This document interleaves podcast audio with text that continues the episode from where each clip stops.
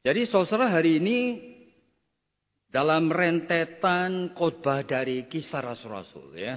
Jadi kita sampai ke kisah Rasul-Rasul pasal yang ke-8 ayatnya yang ke-26 saudara. Jadi kisah Rasul-Rasul pasal yang ke-8 yang temanya adalah sida-sida dari tanah Ethiopia. Kemudian berkatalah seorang malaikat Tuhan kepada Filipus katanya, bangunlah, berangkatlah ke seberang ke sebelah selatan menurut jalan yang turun dari Yerusalem ke Gaza.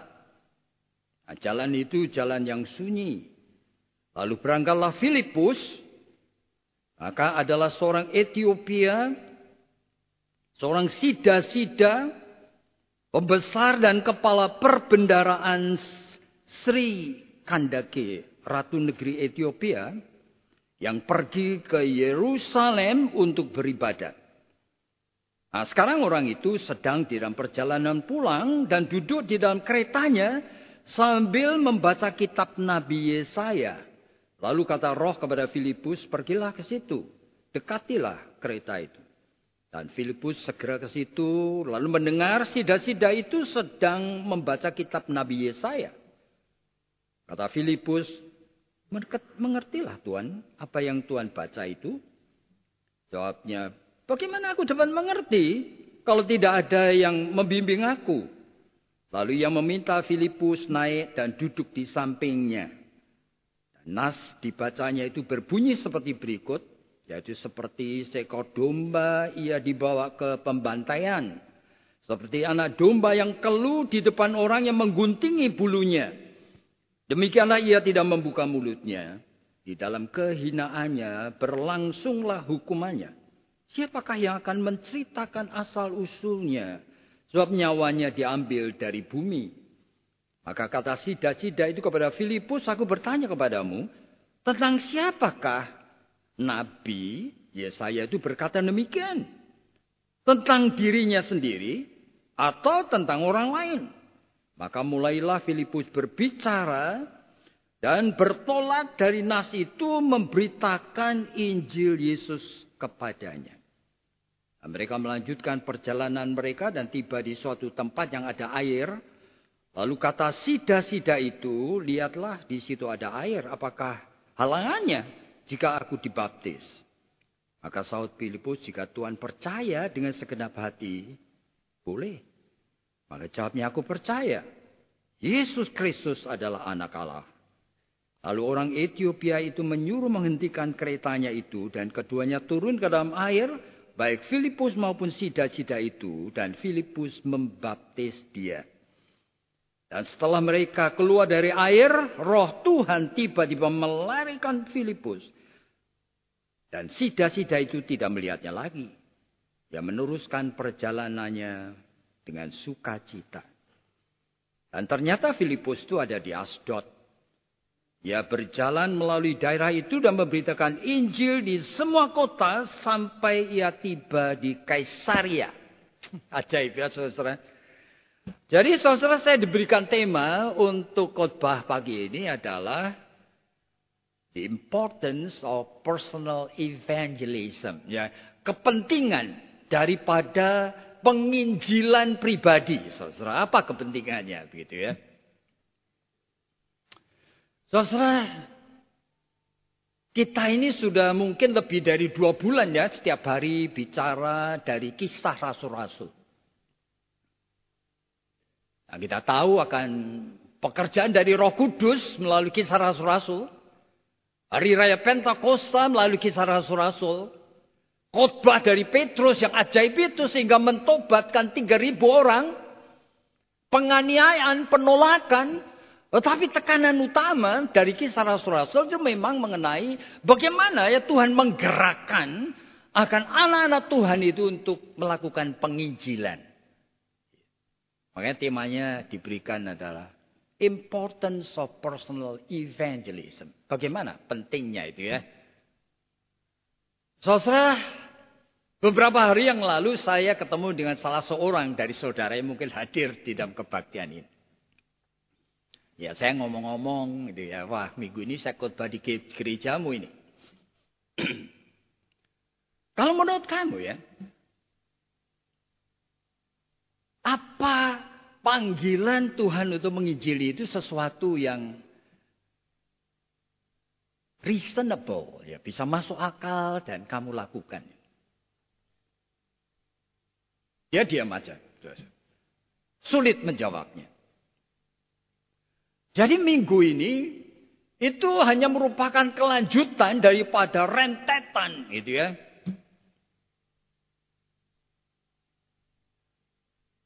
Mengenai berita bagaimana orang Kristen harus menginjili.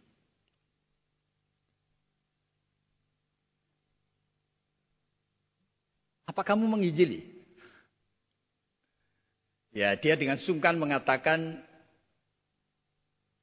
belum pernah secara khusus saya melakukan itu. Oh. Jadi meskipun kamu mendengar khotbah yang begitu bagus ya, sampai khotbah yang menceritakan mengenai ada pendeta di sini yang cerita mengenai Wang Mingtao, yaitu pendeta dari China yang dipenjara sampai 25 tahun ya, dan tetap dia tidak berhenti menginjili ya. Efeknya ya di dalam pikiranmu dan perasaanmu apa? Sampai dia terus menginjili yang melalui kamar kecil itu yang kotor sekali itu. Teriak-teriak begitu melalui peralon. Ya saya tergetar. Saya merasa malu kok saya tidak melakukan itu. Oh. Saya tergerak. Jujur aja. Kemudian dia melakukan penginjilan tidak? Dia mengatakan tidak. Saya kan sudah aktif di gereja ini. Jadi akan sebutkan aktifnya. Saya mengerti maksudnya. Kalau seorang sudah ikut paduan suara dan ikut mengajar sekolah minggu dan barangkali melakukan kegiatan-kegiatan seperti main piano dan sebagainya, aneh sekali ya. Bahwa jiwa manusia itu akan menemukan self-fulfillment. Jadi merasa dirinya itu sudah mendapatkan pemenuhan dari kebutuhannya. Sebagai orang Kristen yang mesti melayani.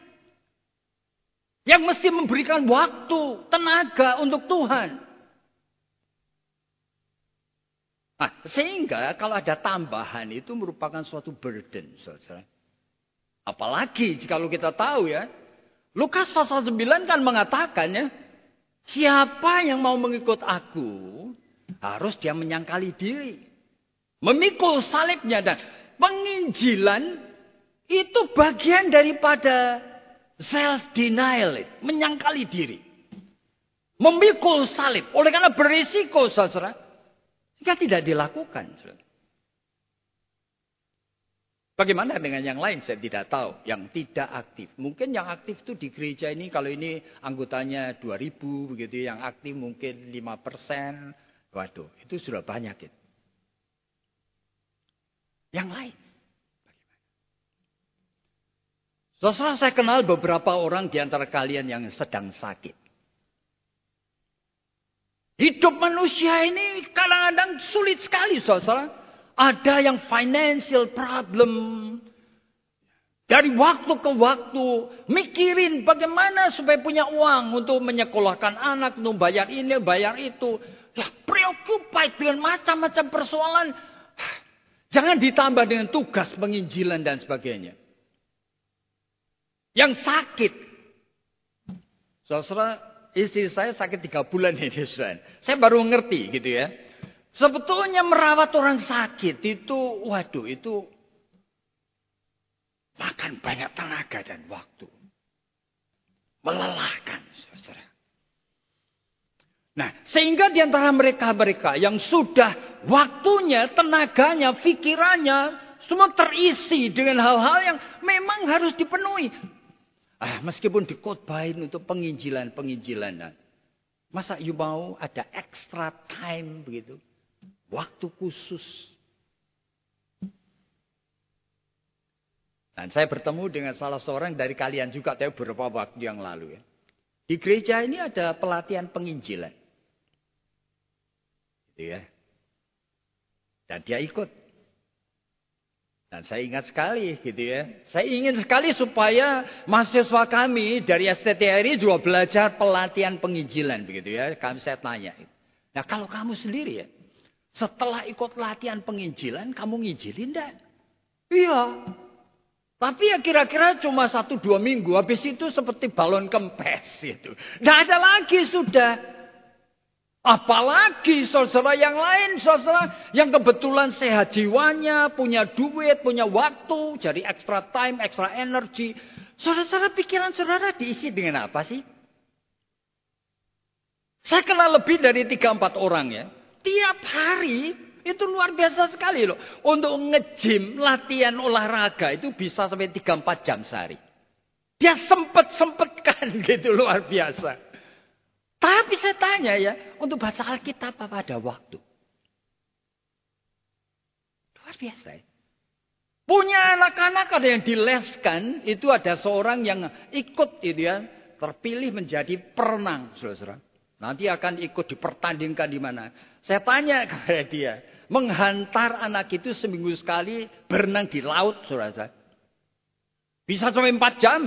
Tiap hari dia empat jam berenang. Latihan. Untuk yang seperti itu selalu ada waktu saudara. Bahkan saudara-saudara kita jujur aja. Oleh karena Amsal Solomon pasal 23 itu mengatakan what man think in his heart. Apa yang manusia pikirkan di dalam hatinya. So is he. Ya dia itu itu. Jadi ya saudara apa? Saudara, barangkali sebagian besar yang punya duit yang banyak waktu. Sudah mulai pikiran. Nanti akan liburan ke mana lagi. Saya kenal seorang yang ya sebetulnya usianya juga tidak terlalu muda banget. Tapi sudah plan. Mau main ski nanti bulan Desember itu di, di Amerika saudara. Di Lake Tahoe. Ini sudah plan. Hidup ini seperti ini saudara. Apalagi kalau sudah melihat akan TV, sudah akan melihat akan misalnya channel daripada Discovery atau National Geography. Barangkali sudah familiar orang yang namanya Bear Grylls. Uh, Bear Grylls itu uh, uh, apa uh, topik apanya uh, tayangan yang ada di TV itu Man versus Wild. Itu yang ngantel untuk ikut dia, padahal itu ngapain? Ikut dia itu untuk sengsara, saudara. Betul-betul sengsara. Hanya untuk melatih adrenalin. Bayarnya berapa? Saudara, Robin Lee, Robin Lee itu adalah seorang mogul daripada software di China. Orang super kaya. Dia ngantri sejak dua tahun yang lalu untuk ikut Bear Grylls. Hanya untuk melatih apa? Adrenalinnya itu. Tiga hari itu kelaparan. Dan tidurnya juga di tempat yang becek seperti itu. Bayangin, tidak bawa apa-apa. Saya pikir kok mau. Hanya pengen ngicipi gitu. Hidup ini antara setengah mati, setengah hidup begitu seperti apa. Bayarnya 50 ribu dolar satu orang. Ini adalah manusia hidup seperti ini, saudara. Saudara barangkali mengisi hidupmu dengan apa? Cuma satu hal. Untuk Tuhan itu apa? yuk ada waktu. Kalau Tuhan menyuruh kita, bahkan kalau dikotbahkan seratus kali berturut-turut sekalipun, sampai saudara menangis sekalipun, saya tidak yakin kalau ada efeknya bagi sebagian besar saudara. Menginjili. You setuju, you manggut-manggut, you percaya bahwa itu betul. But you will never do it. Hati-hati. Jadi sebetulnya gereja di mana di seluruh dunia yang menekankan penginjilan-penginjilan itu, itu terjebak di dalam satu sistem yang sebetulnya itu tidak bisa diatasi begitu saja. Sulit sekali. Bagaimana kita ini? Gitu ya. Apa perlu saya khotbah lagi mengenai penginjilan? That's my struggle. Perlu enggak? Nah, saudara lihat di dalam kisah Rasul-Rasul pasal yang ke-8. Oke. Okay. Nah, ini merupakan suatu peristiwa yang menarik ya, menarik. Tetapi saya akan bagi dalam tiga poin. Yang pertama why, mengapa? Yang kedua how, bagaimana? Yang ketiga what, apa itu? Sastra yang pertama itu saya akan tanya why. Kenapa sih kita perlu penginjilan?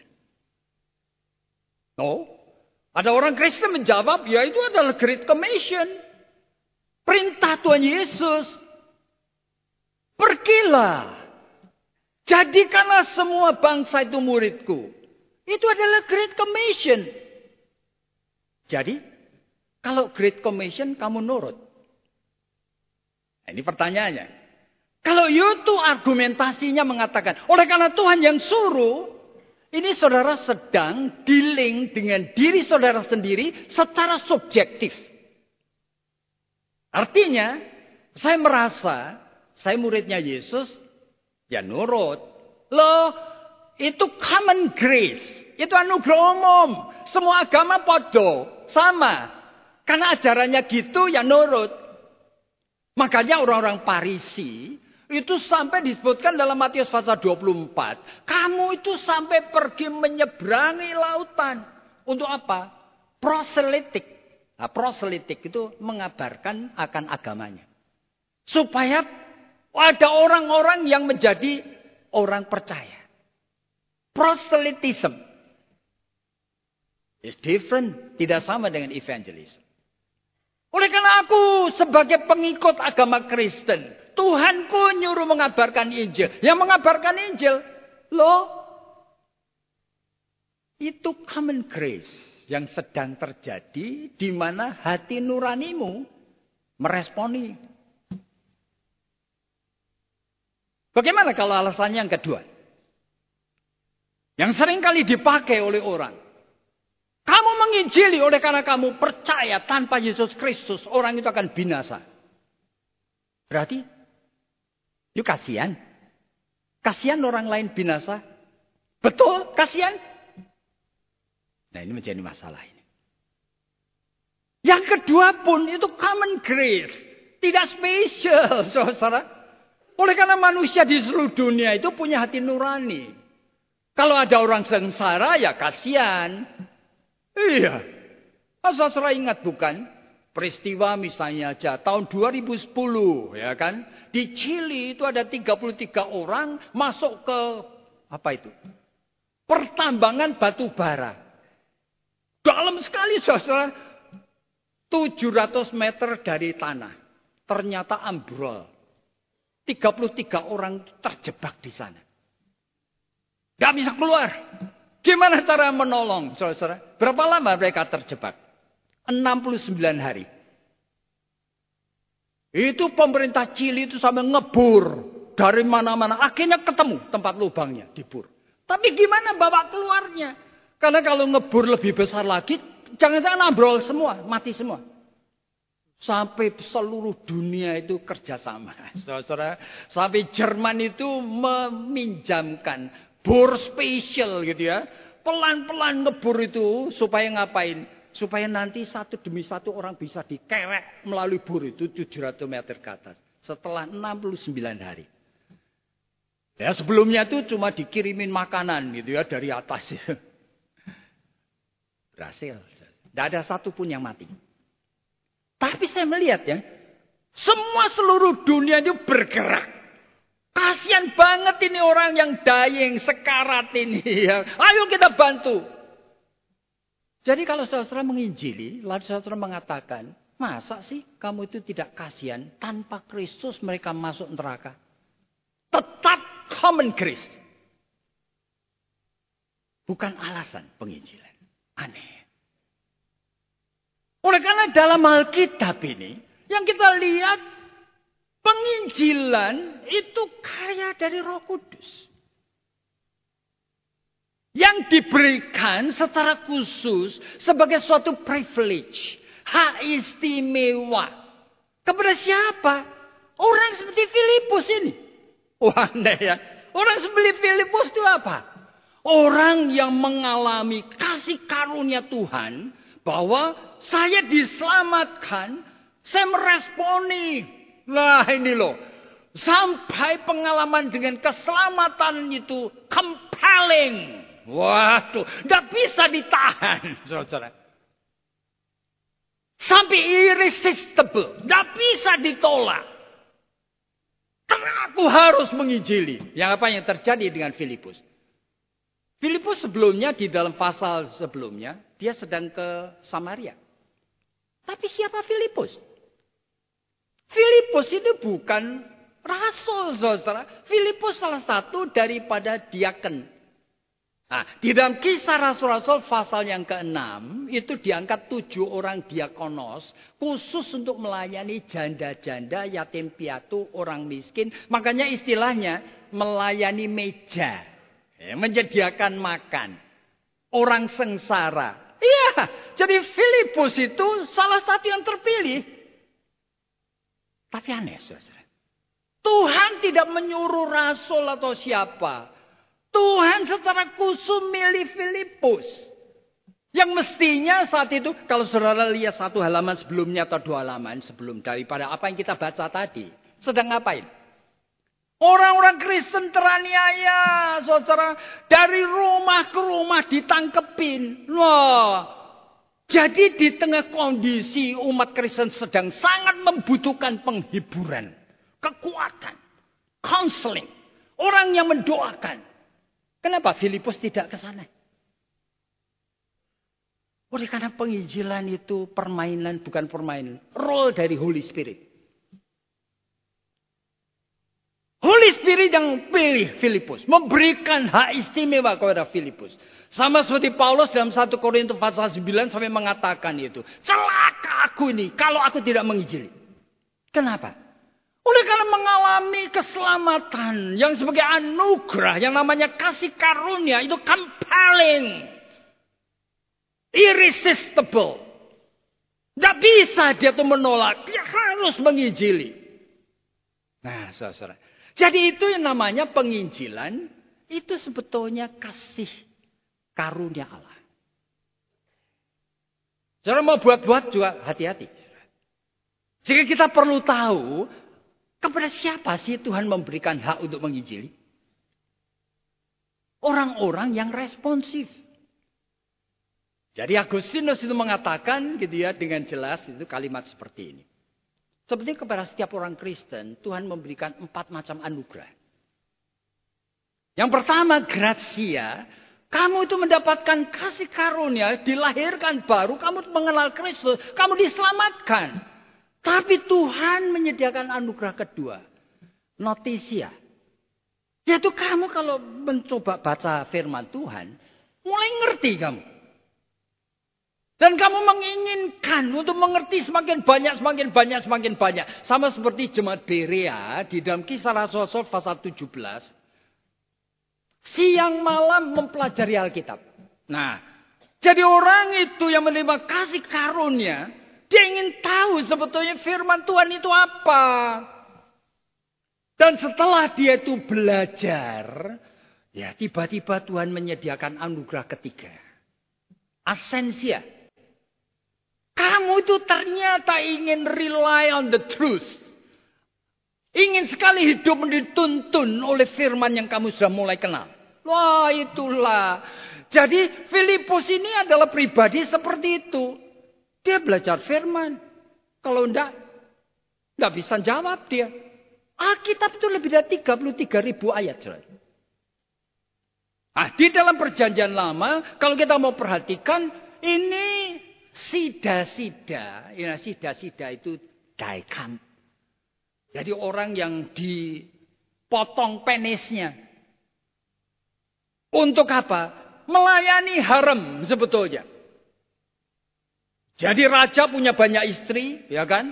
Sida-sida itu orang yang disunat, bukan disunat seperti biar. Dipotong penisnya. Nah, ternyata Filipus ini, eh apa, sida-sida ini orang percaya. Dan dia dipercaya sampai diangkat menjadi bendahara dari ratu dari Ethiopia. Dia lagi baca buku Yesaya. Pasal 53. Nah, saudara kalau lihat apa yang dibaca, itu yang dikutip oleh Lukas dalam kisah Rasul-Rasul itu hanya ayat yang kedua sampai enam, lalu ayat tujuh. Yang lain tidak. Jadi menyingkat begitu. Tapi kalau Filipus tidak mengerti Alkitab itu kalau perjanjian lama itu adalah Torah, Nevi'im, Ketuvim. Nah itu istilahnya. Jadi kalau di dalam perjanjian lama itu ada Torah, itu lima kitab. ya kan? Kemudian Nevi'im itu adalah kumpulan daripada Mazmur, Amsal dan sebagainya. Tapi mulai kitab-kitab daripada apa hakim-hakim. Ya. Tapi ada yang namanya Ketuvim. Nah, Ketuvim itu adalah kumpulan daripada kitab nabi-nabi. Itu tiga nabi besar plus dua belas nabi kecil. Nah, saudara bayangkan ya. Jadi ini sedang membaca kitab Yesaya. Jadi kalau sampai Filipus itu tidak belajar Alkitab, tidak bisa dia menjelaskan. Tidak bisa dia menjelaskan. Dan saudara-saudara nanti heran ya. Betapa Tuhan secara khusus itu memakai Filipus. Tidak memakai rasul yang lain. Yang tugasnya sebetulnya menjadi diakon. Itu menjadi diakonos. Yang melayani orang sengsara. Sekarang secara khusus mengabarkan Injil. Oleh karena Tuhan itu melihat orang ini. Yang hidup di dalam kasih karunia. Sampai punya beban luar biasa. Dia pergi ke Samaria sebelumnya. Samaria itu di dalam Lukas pasal 9 Tuhan Yesus pernah ke sana. Ditolak oleh orang Samaria. Sampai Yohanes dan Yakobus itu mengatakan, Tuhan apa lebih baik kalau aku minta api dari langit untuk bakar orang-orang ini. Waduh. Itu kata-kata Yohanes. Tapi kali ini Filipus datang ke sana. Disambut. Sampai ada seorang dukun yang namanya Simon. Pembuat sihir. Bertobat saja. Nah oleh karena pertobatan orang-orang Samaria sampai Petrus dan Yohanes secara khusus dari Yerusalem itu diutus ke Samaria. Dan saat itu Simon itu melihat bagaimana Petrus mengurapi orang dan dijadikan penuh roh kudus. Dia kepengen saudara. Sehingga dia itu ingin kasih uang ya kan sama Petrus gitu. Kasih aku kuasa untuk bisa mengurapi orang supaya orang penuh roh. Waduh. Kemudian dihardik oleh Petrus. Tapi ini peristiwanya. Jadi, tidak ada yang suruh. Dia didorong oleh roh kudus. Meninggalkan Yerusalem. Pergi ke Samaria. Sekarang dari Samaria, roh kudus itu menyuruh dia pergi ke Gaza. Kira-kira 18 kilometer. Saya tidak tahu berapa lama. Tetapi aneh sekali. Kenapa ya? Kalau orang sida-sida ini pergi ke Yerusalem. Filipus juga pada saat itu ada Yerusalem. Kenapa Roh Kudus tidak menyuruh Filipus itu untuk menginjili sida-sida itu di Yerusalem? No. Makanya penginjilan itu God's time. Waktunya Tuhan. Belum ready dia. Meskipun kalau kita mau perhatikan. Sebetulnya sida-sida ini orang percaya.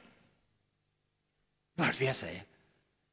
Jadi saudara kalau mau perhatikan dengan jelas, kita itu akan melihat barangkali 90% orang Kristen yang sudah aktif di gereja. Sama seperti sida-sida itu. Dia mulai aktif di gereja. Baca Alkitab, nggak ngerti. Bingung dia. Jadi saudara pikir penginjilan itu untuk siapa? Penginjilan untuk orang-orang luar di sana? No. Orang luar yes. Yang belum kenal Kristus yes. Tapi 90% adalah kanan kiri saudara. Saudara tidak realize. Sebetulnya Filipus, eh apa, Sida-Sida itu orang percaya. Dia dari Ethiopia itu khusus pergi ke Yerusalem untuk beribadah. Dan di sana dia mengambil salah satu kitab. Kitab Rabi saya. Dia pelajari. Jadi persis seperti orang Kristen yang sudah aktif sekali. Yang sudah memberikan hatinya. Cuma belum kenal, belum ngerti. Ada pertanyaan-pertanyaan esensial yang dia membutuhkan orang yang bisa nolong. You punya pertanyaan enggak? Jangan-jangan enggak pernah baca Alkitab. Tapi kalau baca Alkitab, you dan saya itu apa? Termasuk orang yang gelisah seperti sida-sida. Baca. Waduh, enggak ngerti aku ini. Dan roh kudus mengutus orang. Filipus. Suasana gereja itu kadang-kadang menghadapi masalah mengenai budaya. Jadi ada sistem dalam gereja yang sampai sekarang ini belum pernah dilatih dihidupkan di seluruh dunia. Yaitu sistem seperti yang kolose pasal 3 disebutkan. Hendaklah masing-masing itu penuh dengan roh. Masing-masing kaya dengan firman. Sehingga kalau mereka bertemu, mereka saling berbagi firman.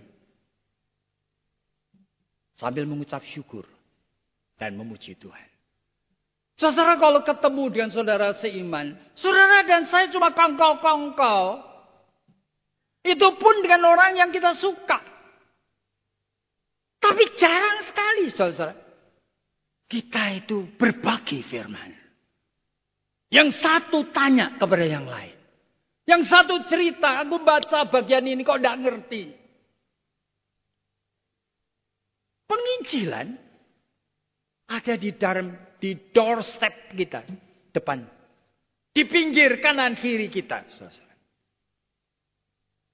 Nah sekarang pertanyaannya jikalau sampai ada di antara saudara dan saya tidak peka. Dan tetap meskipun ada pertanyaan pun saudara tidak gelisah. Lalu mempersiapkan diri problemnya adalah kemungkinan saudara dan saya itu berkanjang dalam dosa. Tidak ada sebab lain. Kenapa orang Kristen tidak menginjil?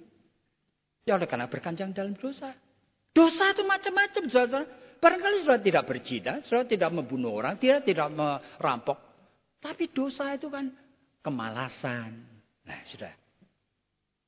Kesombongan. Hedonisme cuma pikir kekayaan dan uang. Saya bisa membayangkan. Macam-macam dosa seperti itu hadir di dalam kita. Sehingga akibatnya Ya meskipun kita mendengarkan penginjilan, penginjilan, penginjilan. Tidak pernah dilakukan. Jadi mengapa setiap orang itu harus menginjili? Oleh karena setiap orang harus tumbuh secara rohani. Jikalau sudah sudah mulai mengalami gratia, notisia, asensia, nah Saudara itu pasti akan experience ya. Dia akan mengalami roh kudus mulai mendorong.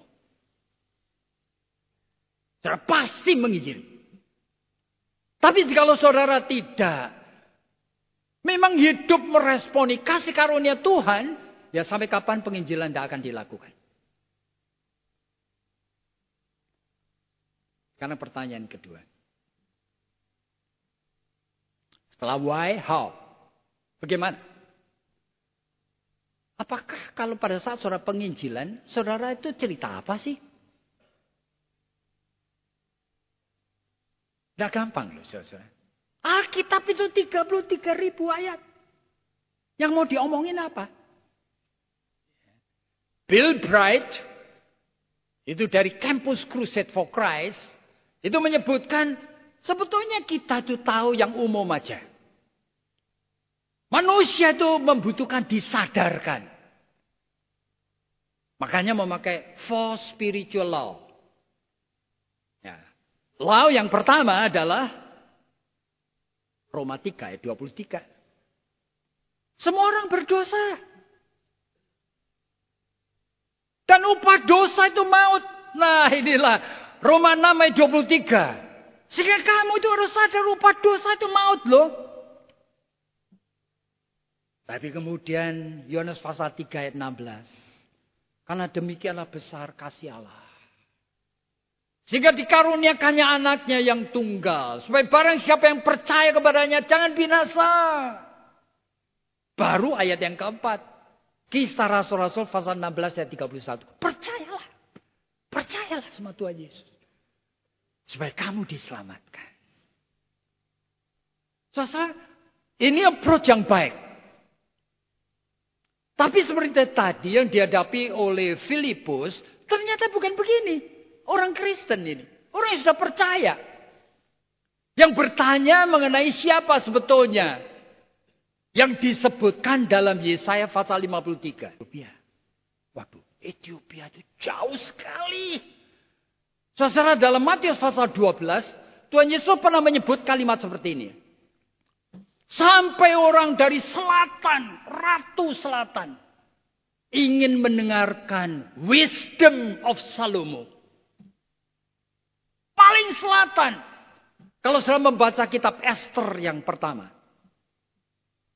Di bawah kuasa Persia itu. Negara terjauh itu mana? Paling selatan. Ethiopia. Ethiopia ini negara yang pernah kaya, pernah kuat luar biasa, saudara. Saudara kalau membaca bilangan 12, itu lain lagi ceritanya. Oleh karena bilangan 12 itu terjadi kira-kira 3000 tahun sebelum Kristus. Musa, istrinya meninggal dunia. Lalu dia menikah lagi. Seorang perempuan Kushi. Aduh. Koshi itu nama Ethiopia. Berarti ini perempuan dari Ethiopia, saudara. Jadi perempuan ini mungkin termasuk rombongan budak yang ikut dari Israel keluar dari Mesir itu. Tapi orang percaya. Ajaib ya. Ethiopia pernah menguasai Mesir. Sehingga pernah mencoba menyerang sampai begitu jauh mungkin puluhan ribu kilometer, saudara. Membawa pasukannya. Berapa banyak? Dua taware pasalnya yang ke-14. Mau menyerang apa? Yehuda. Pada zaman Raja Asa, saudara. Pasukannya disebutkan satu juta pasukan. Dengan 300 kereta besi. Waduh, ini Ethiopia, negara sangat kuat sekali saat itu. Tapi kemudian ditaklukkan oleh Persia. Merosot, merosot, merosot. Sampai sekarang menjadi negara miskin sekali. Tapi yang diceritakan ini adalah zaman jaya. Ya. Hasil dari proselitisme. Yaitu proselitisme itu orang-orang Yahudi itu ke mana-mana ke seluruh dunia mengabarkan agamanya. Terpaksa banyak orang bukan cuma Yahudi. Saudara kalau membaca kisah rasul-rasul pasal yang kedua, segala macam bangsa, ya kan? Dari Kapadokia, Pamfilia, dari Kirene, dari Libya, dari Numbia. Numbia itu ada tambang emas, saudara. Yang pernah dikuasai oleh Ethiopia. Semua bangsa-bangsa ini termasuk Mesir, Arab, Ethiopia disebutkan di dalam kisah Rasul-Rasul pasal 2. Jadi ini aneh sekali. Nubuatan daripada Yeremia pasal 2, pasal 3. Nubuatan Sakaria pasal yang ke-14. Nanti Wahyu pasal 11 mengutip lagi. Tuhan mengendaki semua bangsa seluruh dunia itu akan datang ke Yerusalem untuk mencari Allah. Terbukti enggak? Terbukti.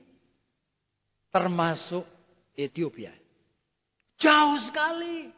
Sida-sida ini ke Yerusalem ngapain? Untuk beribadah. Jadi ini orang sudah percaya. Dan sekarang itu bertemu dengan Filipus. Dan Filipus itu kemudian menjelaskan bahwa itu adalah Yesus. Dan aneh sekali, langsung dia percaya, aku percaya dia anak Allah. Nah ini ada air. Di tengah wilderness ada air. Saudara kalau pernah pergi ke Israel itu sudah akan tahu. Jarang sekali.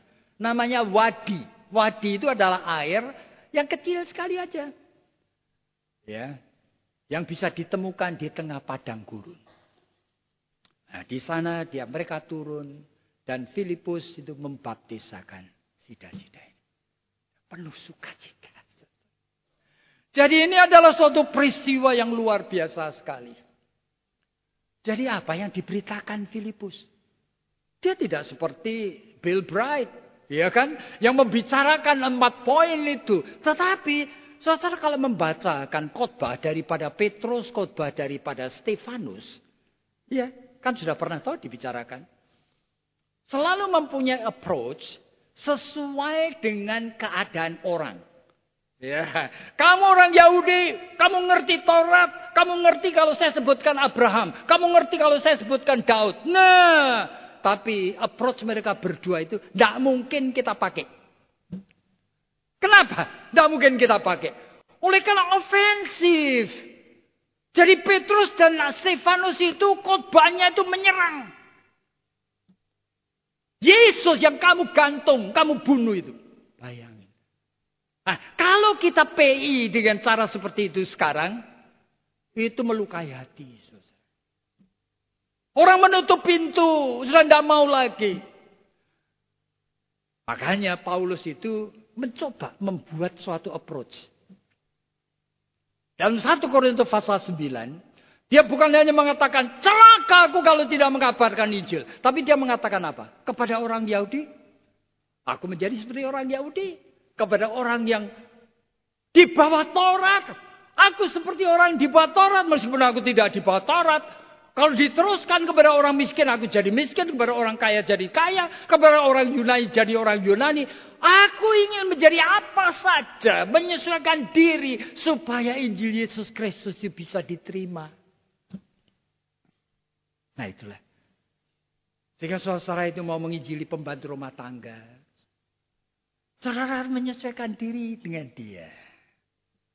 Dia yang sudah kodongan. Ya, dia yang sudah melafalkan doa-doanya lain. Saudara mesti berempati. Jangan menyerang. Jangan menghina. Saudara masuk di dalam tempatnya. Mengenai hal-hal yang bukan bernilai syariah-syariah atau syarat. Tapi Allah yang mengerti kelemahan kita. Boleh enggak aku cerita sama kamu mengenai Allah yang mengerti kelemahan kita. Yang tidak menuntut. Nah, kamu pun seperti Paulus itu seperti itu. Ya. Nah sehingga bagaimana kita mengabarkan Injil? Karena yang terakhir, what? Apakah setiap orang boleh mengabarkan Injil? Loh, Masa sih Pak Yakob jawab tanyanya begitu? Kan setiap orang, enggak. Jika lo sudah mengerti poin saya yang pertama tadi. Tidak mungkin roh kudus memakai orang yang ceroboh. Tidak mungkin roh kudus memakai orang yang masih berkanjang dalam dosa. Makanya dalam Matius pasal 7, Yesus mengingatkan, jangan kamu membuang mutiara pada babi. Maaf ya, itu kata-kata Tuhan loh. Oleh karena apa? Barang yang berharga, Injil Yesus Kristus. Kamu berikan begitu aja. Seperti memberikan mutiara kepada babi ya diinjek-injek. Nanti dihina-hina nanti. Anda. Dan kita itu harus belajar sesuatu. Mempersiapkan diri. Yang terutama kita itu mengalami encountering itu artinya Kasih karunia Tuhan itu kualami. Sampai itu menggerakkan jiwaku. Itu loh. Tapi kalau belum kualami dan menggerakkan jiwaku. Saudara hati-hati. Rasul Paulus mengatakan dalam 1 Korintus pasal 9. Aku terpaksa melatih. Diriku siang dan malam. Supaya jangan sampai aku mengabarkan Injil. Aku sendiri dibuang. Hati-hati ya.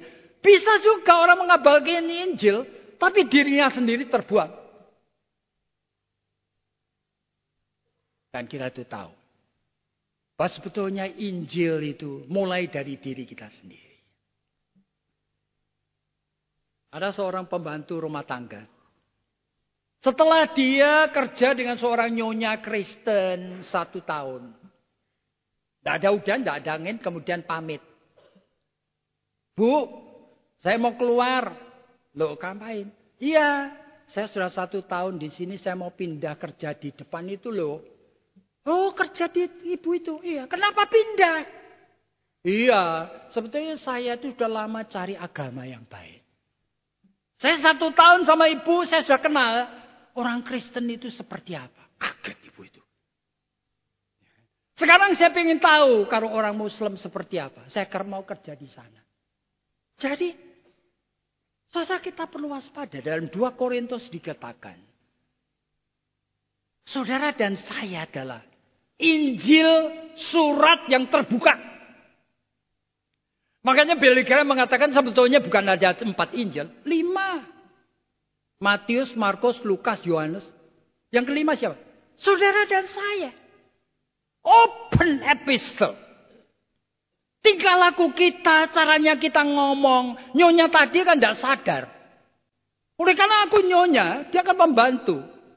Aku bisa bentak, kadang-kadang sama suaminya bertengkar, omongannya kotor. Kadang-kadang apa, tidak peduli dia. Padahal dia itu adalah surat yang dibuka. Ini pembantu lihat. Oh, jadi Kristen kayak gini. Sekarang aku pengen coba tahu. ya. Jadi orang Islam kayak apa? Hati-hati.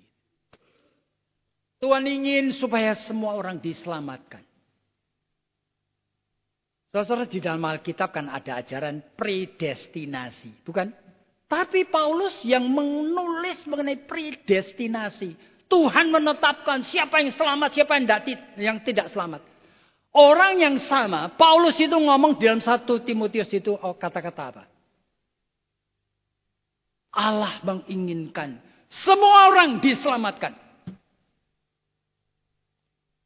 Kabarkanlah Injil.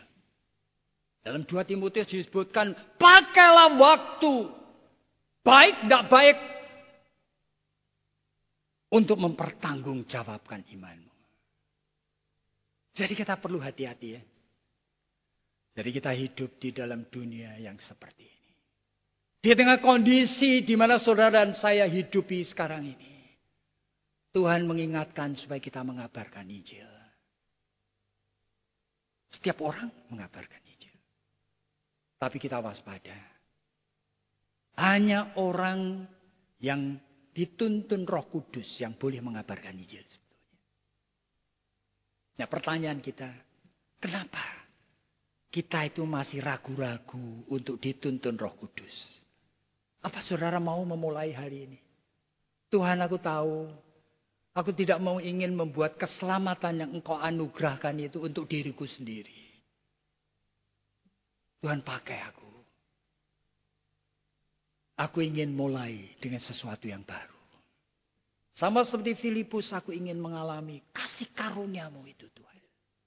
Yang compelling. Tidak bisa aku cegah. Supaya aku juga boleh dipakai menjadi alatmu. Kiranya Tuhan memberkati setiap individu yang masih mempunyai kepekaan. Untuk kita itu memulai yang baru pada hari ini. Mari kita tunduk kepala dan kita berdoa. Tuhan kami tahu.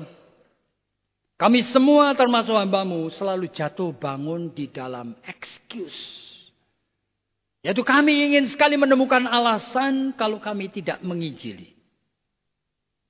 Dan kami tahu roh kudus tidak membuat kami terpaksa menginjili oleh karena kami hidup dalam dosa. Dosa apa? Kami sendiri mungkin tahu tetapi kami membiarkan Tuhan. Tuhan tolong kami supaya ibadat ini tidak akan berlalu dengan sia-sia.